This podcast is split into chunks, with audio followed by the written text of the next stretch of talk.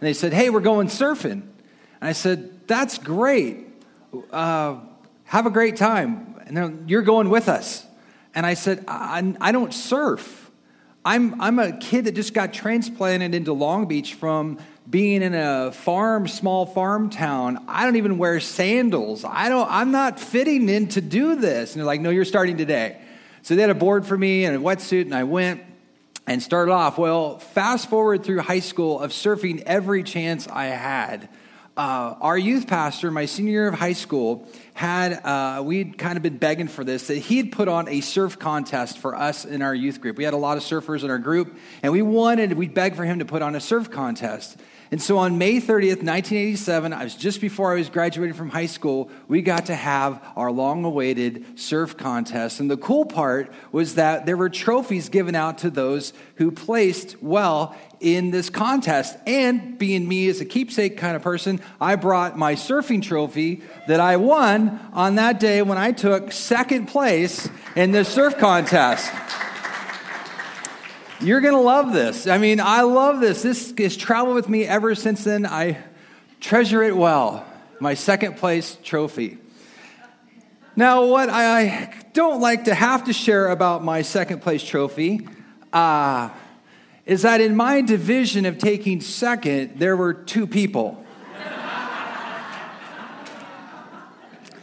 There were other surfers in our group that were younger than me, but they were not in my division. So in the end, I took second place out of two people. Here's my trophy.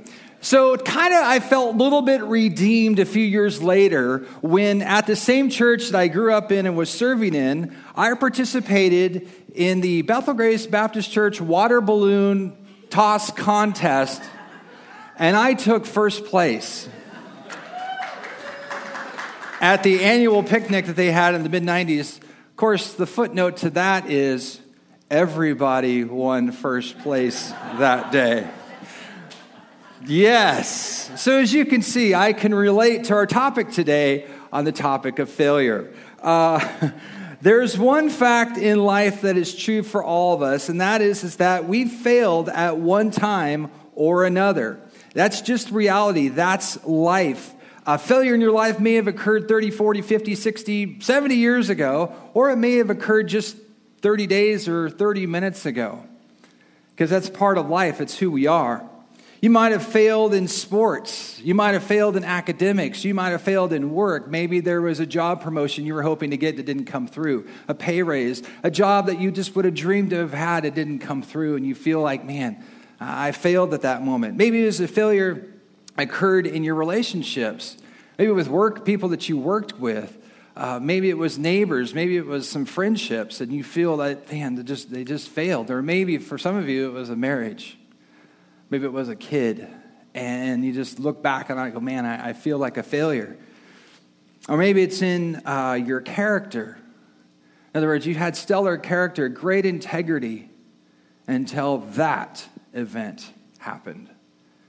And you still linger with that today and feeling like, man, I, it's like a trophy. It's up on the case, and if you footnoted it, you go, oh, that's the real kind of failure that happened on that day.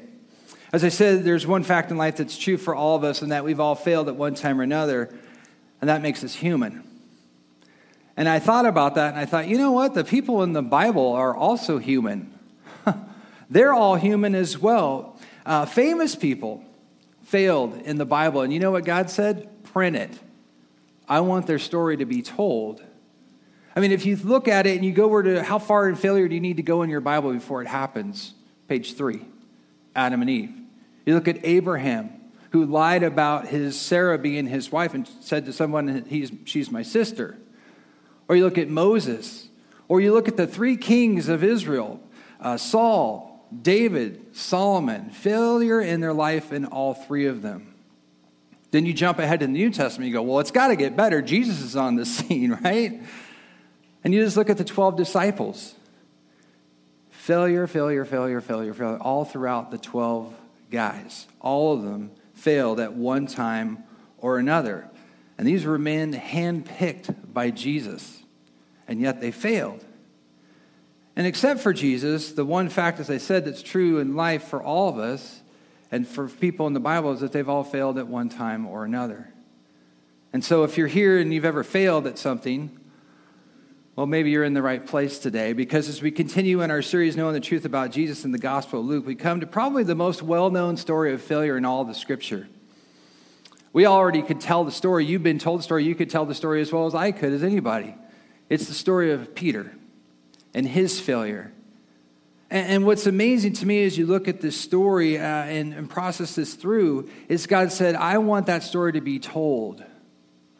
Think about your stories of failure and imagine if God said, I want that story in print for the whole world to see for eternity. Really? Do we have to put that in print that everybody's now going to know my failure, my greatest failures in life? And God says, I want that printed. Part of this morning, we'll see why that's important.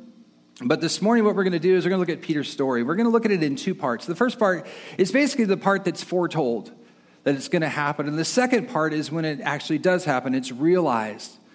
And what I want to do with the first part is just help us understand failure from a standpoint of what was true for Peter is also true for you and me. And then the second part, what I want to do with our, as we look at failure and understanding failure, is, explore how we can overcome failure. No matter what the failure is, whether it's taking second place out of two people, or it's something that I would say, using the surf ocean analogy, is a lot deeper in the water that you like to keep below the surface that's buried there, and so no one would ever know. And if you've ever been with us, like as in last week, or actually the week before and the week before, then you know we've been in Luke chapter 22. It's been a while that we've been in this around the Lord's Supper. It's happening. And last week we looked at verses 23 to 30, where we talked about, and we saw that there was a dispute amongst the disciples about what? Do you remember what it was? The goat. Who was the greatest of all time? We looked at that. It was funny, that night on TV, they did this thing about the goat on, on Sunday Night Football. I had to laugh. So Jesus said, if you want to be the goat, if you want to be the greatest of all time, something we looked at last week, then take the places of least authority, like the youngest, and take the place of least position, like a servant. And what Jesus did is he helped them see this, his disciples see this, because in humility, he served them. And we know about the story of him washing the disciples' feet and taking that position, that place of lowest uh, common denominator in, in that society of that day and of a servant. And what's interesting too is in Luke 22 28, uh, after their dispute, Jesus says, Hey, I want to applaud you guys. In other words, what he said was, You have stood by me in my trials. You've been faithful, you've been reliable, you've been resilient.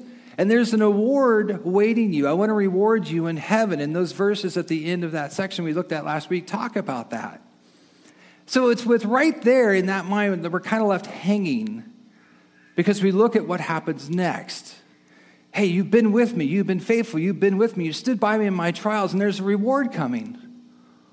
Only I've got something to say to one of you, which is, takes us to our text this morning. If you got your Bible, turn to Luke 22. Luke 22. That, oh, by the way, did I mention we're in Luke 22? We're still there. Hey, we're going to be in verses 31 to 38 uh, first of all this morning. Then we're going to look at the second part, as I mentioned, in understanding and looking at failure and how to overcome it. But the first part here, Luke 22, verses 31 to 38.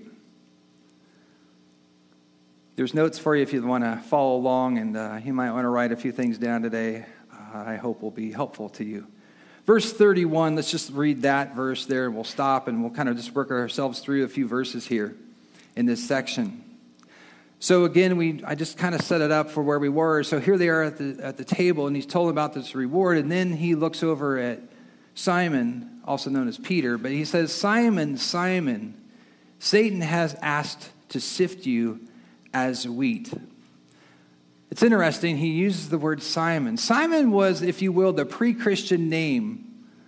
And then when Peter got saved or was started being a follower, a disciple, that's what that means, a follower, a follower of Christ, his name was changed to Peter. And yet here he calls him Simon Simon. So imagine if you've been told your new name, and that's been the name that's been used, and then your old name of your old life, if you will, is called out. That might get your attention, especially when he calls you out twice Simon Simon. And then he says that Satan has asked or demanded. It might be in your translation. It reminded me of the, the, uh, discussion that goes on in Scripture in the book of Job and, and, and how that worked out for Job. And then it's interesting that Satan, since Satan fails to defeat Jesus, what does he do? Because we know that, we already know the end of the story for Jesus, but what does he do instead? If he can't beat Jesus, who's he going to come after? He's going to come after his children because those mean a lot to him, right? It's like if you're a parent and someone tries to hurt your kid, that gets your attention. And, and, and it's a way to hurt you as a parent. Well, the same way for us as children, it's a way to hurt his, our Heavenly Father. And so those who are his children are going to are gonna have this attack coming on. And it says here, Satan has asked to sift you as wheat. The word sift just simply means to separate. Not separate their relationship with God, but more or less separate their fellowship, the unity, that open communication where it's pure.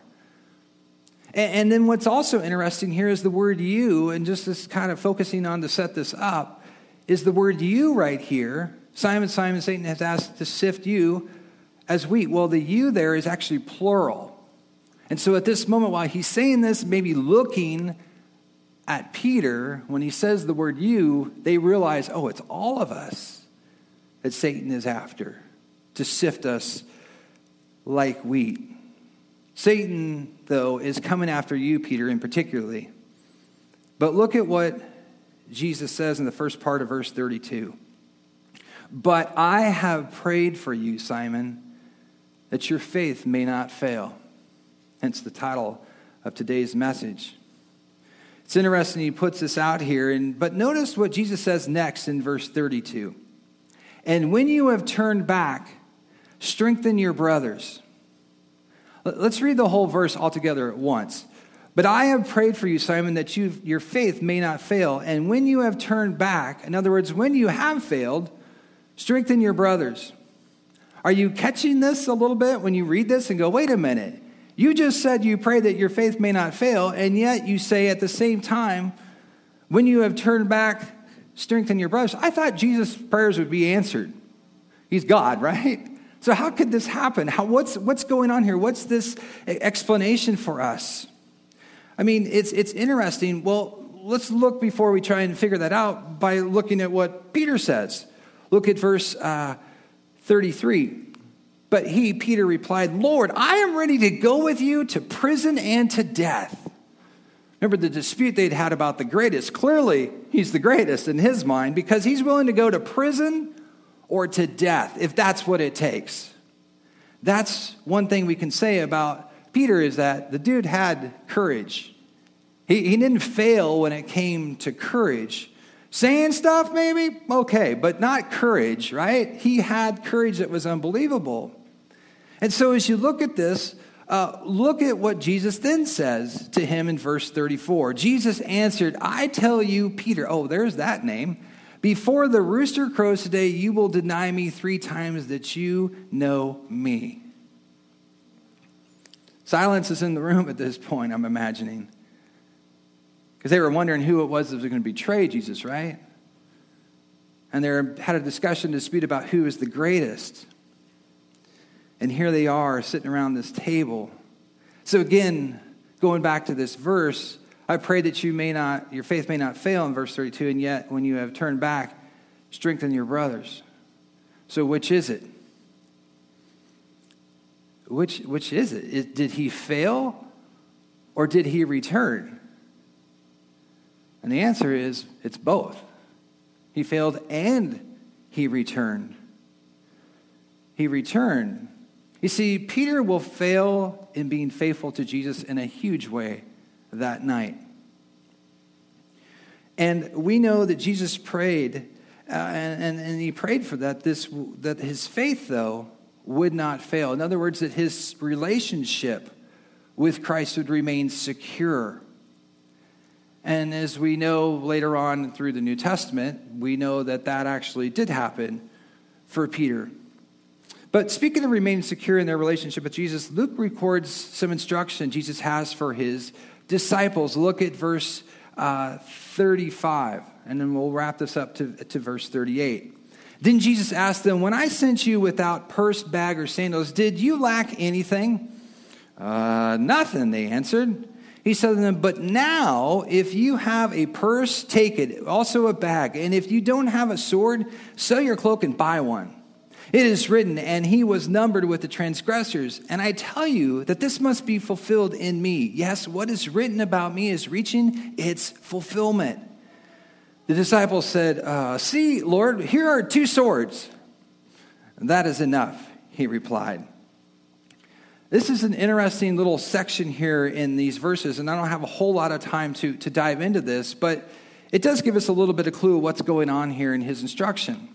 When he talks about, hey, in verse, uh, in verse 35, when I sent you out, that's a reference to sending out the 12 and the 72. If you go back to Luke 9 and chapter 10, you'll see them being sent out. But when you look at this section here, um, on their mission trips, then they, they were sent out Jesus' disciples at that point were relatively well accepted because Jesus was the rabbi, the kind of new rabbi, the new way, and everyone was kind of like, oh, we like this guy. He's healing people, uh, he's incredible. And you're one of his disciples. Well, that was then. Now, the tables have turned, and society, led by the, the uh, Sanhedrin, the, the, the Pharisees, the Sadducees, all those guys, are totally against him and rejecting him. And they're going to get the crowd to reject him as well. And so he's saying, things have changed now. The time of my fulfillment to do, to holding on to prophecy, which is what a reference there is from Isaiah 53 12, this is what's about to happen. Things are going to change for you guys. You're not going to be seen with acceptance and favorability. And so the segment that gets probably the most interpretive attention is the instruction that Jesus gives to go buy a sword. Now, my son, who's nine, would like the idea of being told, go buy a sword, right? We have lots of those in our house. So, what's going on here when he says this? I just wanted to say a couple comments on this and we're going to move on. But when he says this, uh, he literally is telling him to go buy a sword. But the purpose of this is really where it gets the interpretive attention. Because if you're like Judas, you're wanting Jesus to attack and take Rome and have Israel get back into Israel control, right? And not have this occupation of Rome there. So let's pull out the sword. Let's go do this. But is that what he's saying? That's not what he's been talking about that he would be doing for the past three years. And yet these guys say, hey, we, we've got swords. And, and, and, and then he says there, that is enough. Well, that could be interpreted as, oh, two swords, that is enough. But I take more of a different view. I take the view that he's saying, that's enough. It's one thing to go out and have people that are not going to be friendly towards you to, to, to have a sword on you to self, for self defense, but not to go out to take, take Israel back and conquer Rome. That's not what he's after. In fact, if you think about it, in Hebrews and other elsewhere in Scripture, what's Scripture referred to as? It's referred to as a sword. And what is it that we come to know Jesus by? Through the Word of God that can cut to us and get us to know who we really are and who God is, right?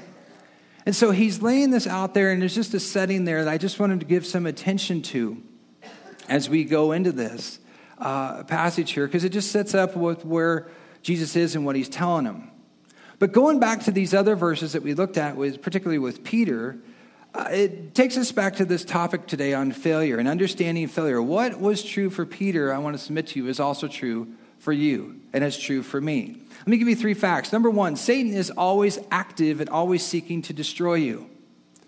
Satan is active and always seeking to destroy you. Now, I'll put that out there, and I'm sure some of you are going, man, I'm so glad I got up and came to church today to hear that. That Satan is active and he's seeking to destroy you if you're a child of God. And while Satan may seek to, to physically destroy you through others, as verses 35 to 38 indicate, that's where that fits in for us this morning. Satan will usually, if not almost always, seek to destroy you spiritually, which is what 31 and 34 show us. And we'll see in a moment how he carried this out with Peter. You see, once you become a Christian, it's as though you changed your attire and put on a new shirt that has a target that says, Satan, hit me here. And that continues on for your whole journey as a Christian throughout your whole life. Because Satan is always active and always seeking to destroy you. We shouldn't be surprised at this, though, right?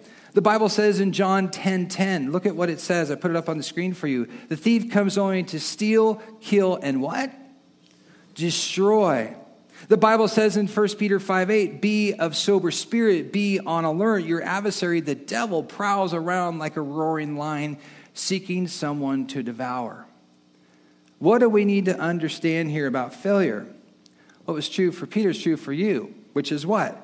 Satan is always active in seeking to destroy you. He did that with Peter. He's going to do that with you. He's going to do that with me. We know that probably throughout our, our life in walking with Christ. Here's a second fact we need to know failure is an event, not a person. Failure is an event, not a person. So I give you the first fact that Satan is seeking to destroy you. You go, man, so glad I came to church today. But maybe this fact when you read that and go, failure is an event, not a person, oh, well, maybe I'm glad I got out of bed if that's true. That's possible. I like that a little bit better. You know, though, what we often believe? We believe just the opposite, don't we?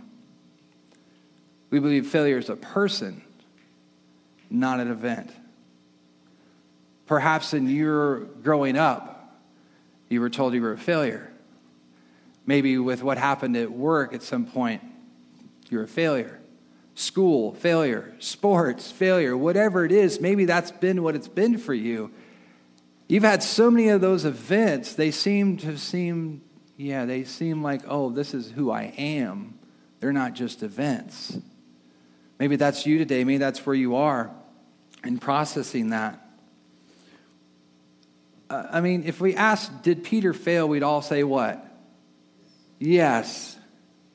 Is Peter a failure, though? At the end of the day? I appreciate a few of you believing that and answering no. Here's why. Look at Matthew 16, 18. Put it up on the screen for you. I also say to you that you are Peter, and upon this rock I will build my church, and the gates of Hades will not overcome it. You're going to have some events, but it's not who you are as a person. Maybe you need to hear that today. Mean, if you look at Peter and you go to Acts 2 and you go, wow, guy preaches a sermon, 3,000 people get saved. That's not a failure who does that. And if you go through and you look at the table of contents in your New Testament, you go, hey, there's a book called First Peter and a book called Second Peter. Despite this guy's failure, it, it seems that maybe that you will return then, Peter to strengthen your brothers, to strengthen people like me years later. Let me ask you a question. You can answer this out loud if you want, but I'll understand if you don't want to answer this out loud. Have you failed in your life? Let me answer the next question, or put to this. Maybe you want to answer this one, even if it's hard. Are you a failure? Are you a failure? But man, is that hard to take and actually believe that as truth. To go, yeah, I've got events where I failed, but I am not a failure. Here's where I go to find why I am not defined, why you are not defined as a failure. Galatians 4 7 says, Therefore, you are no longer a slave. In other words, no longer a failure, but a son. And if a son, then you are an heir through God. Another uh, promise for me that I see in 1 John 3 says, See how great a love the Father has bestowed on us that we should be called what? Children of God. And just in case you didn't get it, and such we are. You're a child of God if you've received Jesus Christ as your Lord and Savior. God doesn't look at you and go, Oh, this is one of the failures. No, you're a child of God, an heir of God, as it says here in Scripture. That's an important fact we need to keep in mind, is that one. Let's move on to a third fact. Failure can be Satan's greatest weapon or God's greatest tool. Satan can be, uh, our failure can be Satan's greatest weapon or God's greatest tool. See, if you look back in verse 32, and when you have turned back, strengthen your brothers. In other words, Peter, you're going to fail really big tonight. This is what you're going to do. Tonight will be your greatest failure. So you can either let Satan work in you for the rest of your life as a failure and you, as a weapon against you, or you can use your failure as God's greatest tool. You have a choice to make, Peter. Let, let me ask you this question How many of you believe, you can raise your hand, how many of you believe if you confess your sin to God, He will forgive you of that sin? How many of you believe that?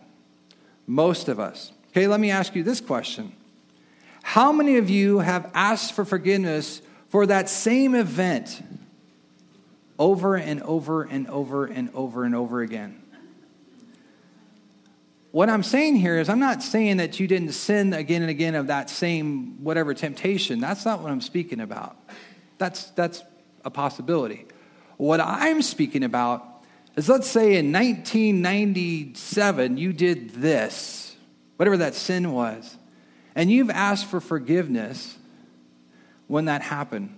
Maybe, I don't know, a day, two, maybe a month later, whatever it was. But what I'm asking you is how many times have we gone back and asked for forgiveness for that event again and again and again and again? Have you been there? Why is that? What's the problem? We've asked for forgiveness, but for the most part, we probably, in some cases, haven't found the freedom from it and it lingers with us on and on. Your past, if you will, follows you. You could be in here worshiping the Lord. You could be saying how much you love God and how exalted He is to be. And then it's like someone shows up, like right here in your ear, and says, You don't love God. Do you remember what you did back in 97? And you're in here worshiping as though you love God. What, you're, you're not fooling anybody. Or is that just me who's worshiped that way with that happening and processing it that way? You see, I got to think Peter experienced this too. Forgiven? Oh, yeah, because God says so. But am I feeling that way? Hmm, hmm, sometimes. You see, when I look at a passage like 2 Corinthians 12, 9 and 10, and I look in what Paul shared with us, he said to me, this is in Paul's thorn in his flesh, he said, My grace is sufficient to you. This is what God said to him. For power is perfected in weakness. So, what's Paul's response? Most gladly, therefore, I will rather boast about my weaknesses so that the power of Christ may dwell in me. Therefore, I am well content with weakness and with insults and with distress and with persecutions, with difficulties, I might add in with failure. For Christ's sake, for when I am weak, then I am strong. What's the point here? Failure can be Satan's greatest weapon, or what? God's greatest tool. We have a choice to make with this. But you might be wondering, well, how is this possible? How can I be strong enough to be like where Paul is? How can I be free enough? How can I overcome my failures? Well, to answer that, we've got to go and look at where this failure happens. If you got your Bible still open, jump down to verse 54 of Luke 22. Then seizing him, Jesus, they led him away and took him to, into the house of the high priest, and Peter followed at a distance. But then, when they had kindled a fire in the middle of the courtyard and sat down together, Peter sat down with them. And a servant girl saw him seated there in the firelight, and she looked closely at him and said, This man was with him. But he denied it. Woman, I don't know him, he said. A little later, someone else saw him and said, You also are one of them. Man, I am not, Peter replied. About an hour later, another asserted, Certainly, this fellow was with him, for he is a Galilean. His dialect gave him away. That's how she knew that. Verse 60 Peter replied, Man, I don't know what you're talking about. And just as he was speaking, the rooster crowed. The Lord, he's there. And he turned and he looked straight at Peter.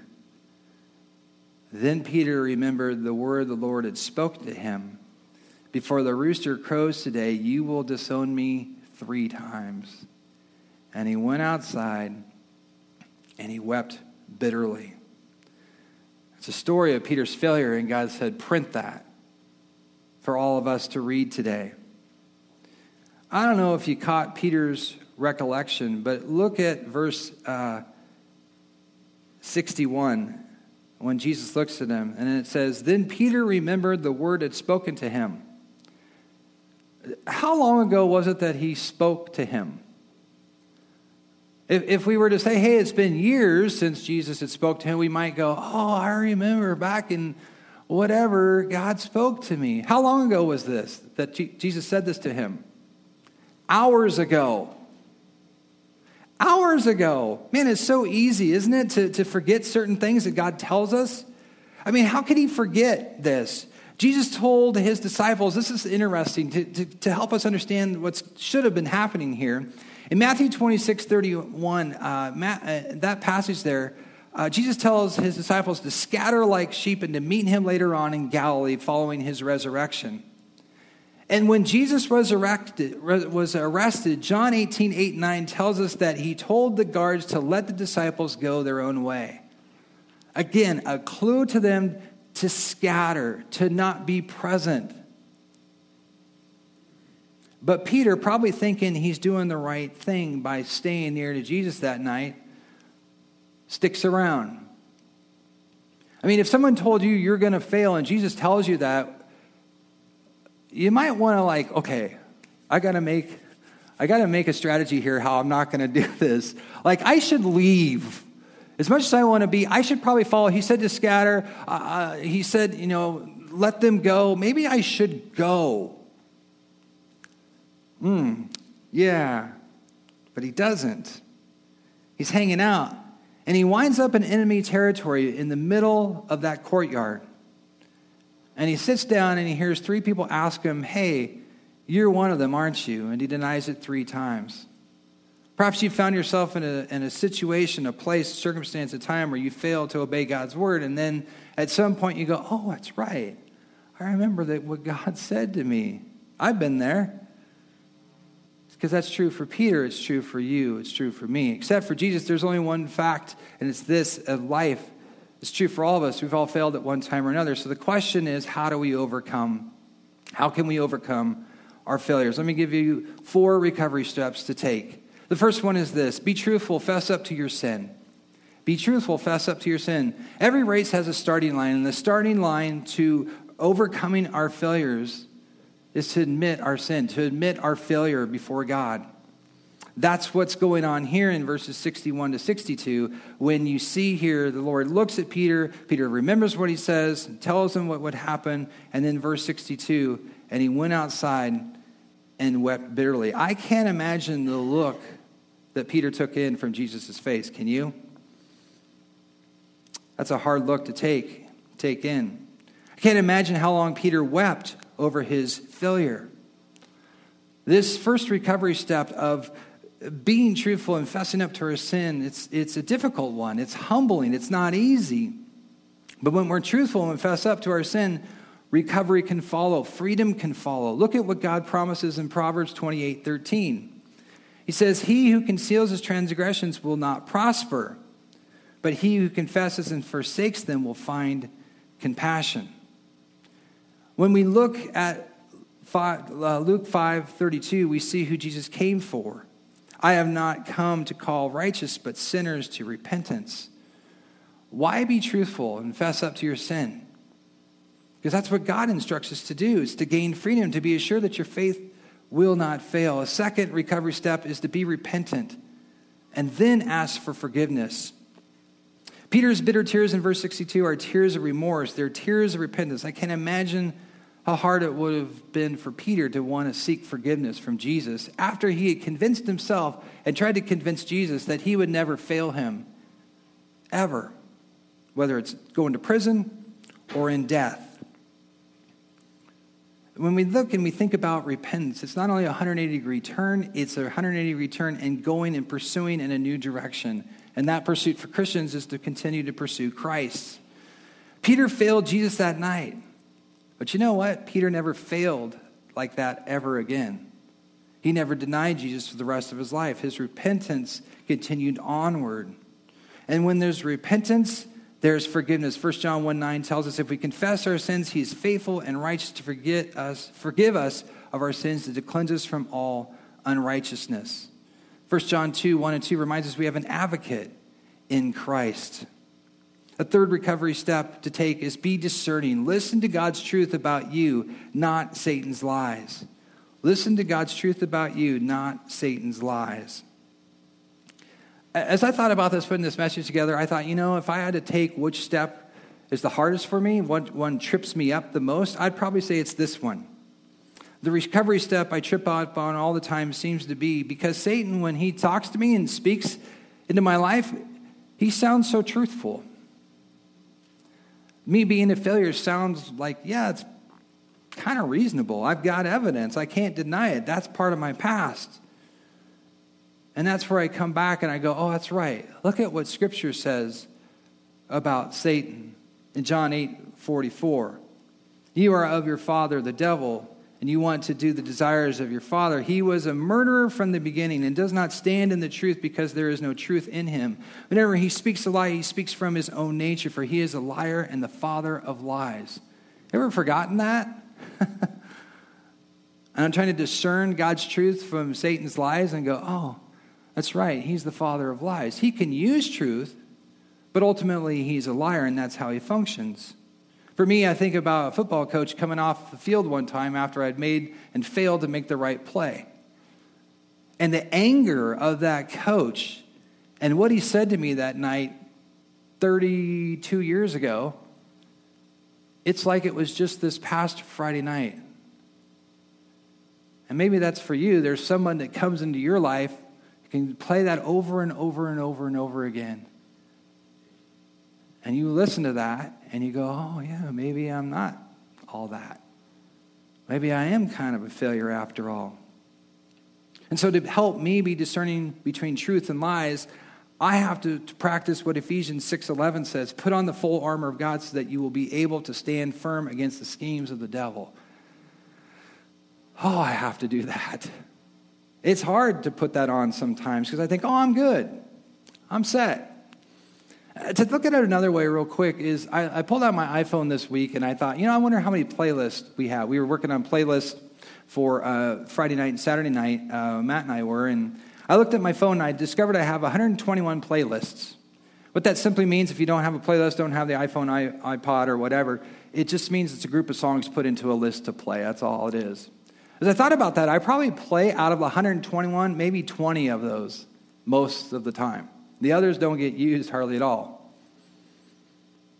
And I thought about that and I thought, you know what? In my life, what's the playlist that gets usually played most often? It's the lies of Satan. When I think about my failure and I go, oh, play that playlist.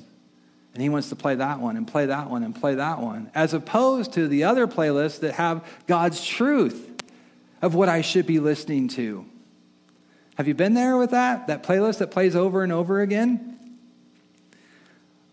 This is why we got to be discerning, why we must listen to God's truth and not Satan's lies, is to gain that freedom so that our faith may not fail. The last recovery step is this one be encouraged. God won't fail you even when you fail him. God will not fail you even when you fail him. If you study other religions and their gods, you'll discover that only Christianity offers this final recovery step. Everything is a merit base. If you haven't done enough good, you're not going to get into heaven. God says, I know you're going to fail. That's why I came to go to the cross to cover your sins. You just have to come into a relationship with me. That will never fail for you. As I said earlier, failure occurred in the lives of every single one of the disciples of Jesus, men handpicked by God. But God never failed them Never once. just like it was true for Peter, just like it's true for you, he is never going to fail you either. The Bible says in 1 Thessalonians 5:24, God will make this happen, for he who calls you is faithful. We have a promise in 2 Timothy 2:13, if we are faithless, he remains faithful, for he cannot deny himself. Let me conclude with a story that spoke to me. A friend of mine, as pastor, shared this story about a pastor by the name of Brownlow North who was an evangelist in England in the 1800s He was quite a teacher and quite a preacher. But he was one of those guys that didn't come to know Christ until later in life, which meant he had a past. What's interesting is, is he was invited by the huge church in Aberdeen to come and speak one Sunday. The problem is, is that Aberdeen was very close to where he grew up, where his past was there. So as he put his on his best suit and sat in the front row, an older woman in the congregation heard that she was coming to her, he was coming to her church. And she knew about his past, and so she wrote a letter and listed out in bullet points what he had done. And so the Sunday came, the service is starting, and she walks up and sees him and puts that letter in his lap and goes back and stands at the back of the church. And he opens up the letter and he sees that. As the introduction was given, he quickly walked up on stage. He addressed the huge crowd that day and said, I was going to start my message another way, but uh, instead, I'd like to read you a letter. And he read it word for word. And he said, All these things in here, it's all true. And there's much, much more that could be written about my past and my failures. And what I'd love to do for you today is tell you about the God who has changed my life and has made me who I am today. See, Brownlow North, people like Peter, people like you and me have to remember that failure is an event. Maybe it's plural, but it's not a person. And that God can use your failures as a great tool for Him. And we looked at all the other recovery steps this morning and my hope, my prayer for you is that your faith would not fail because of your past failures, but you would hold on to what God's truth says about you and find freedom there.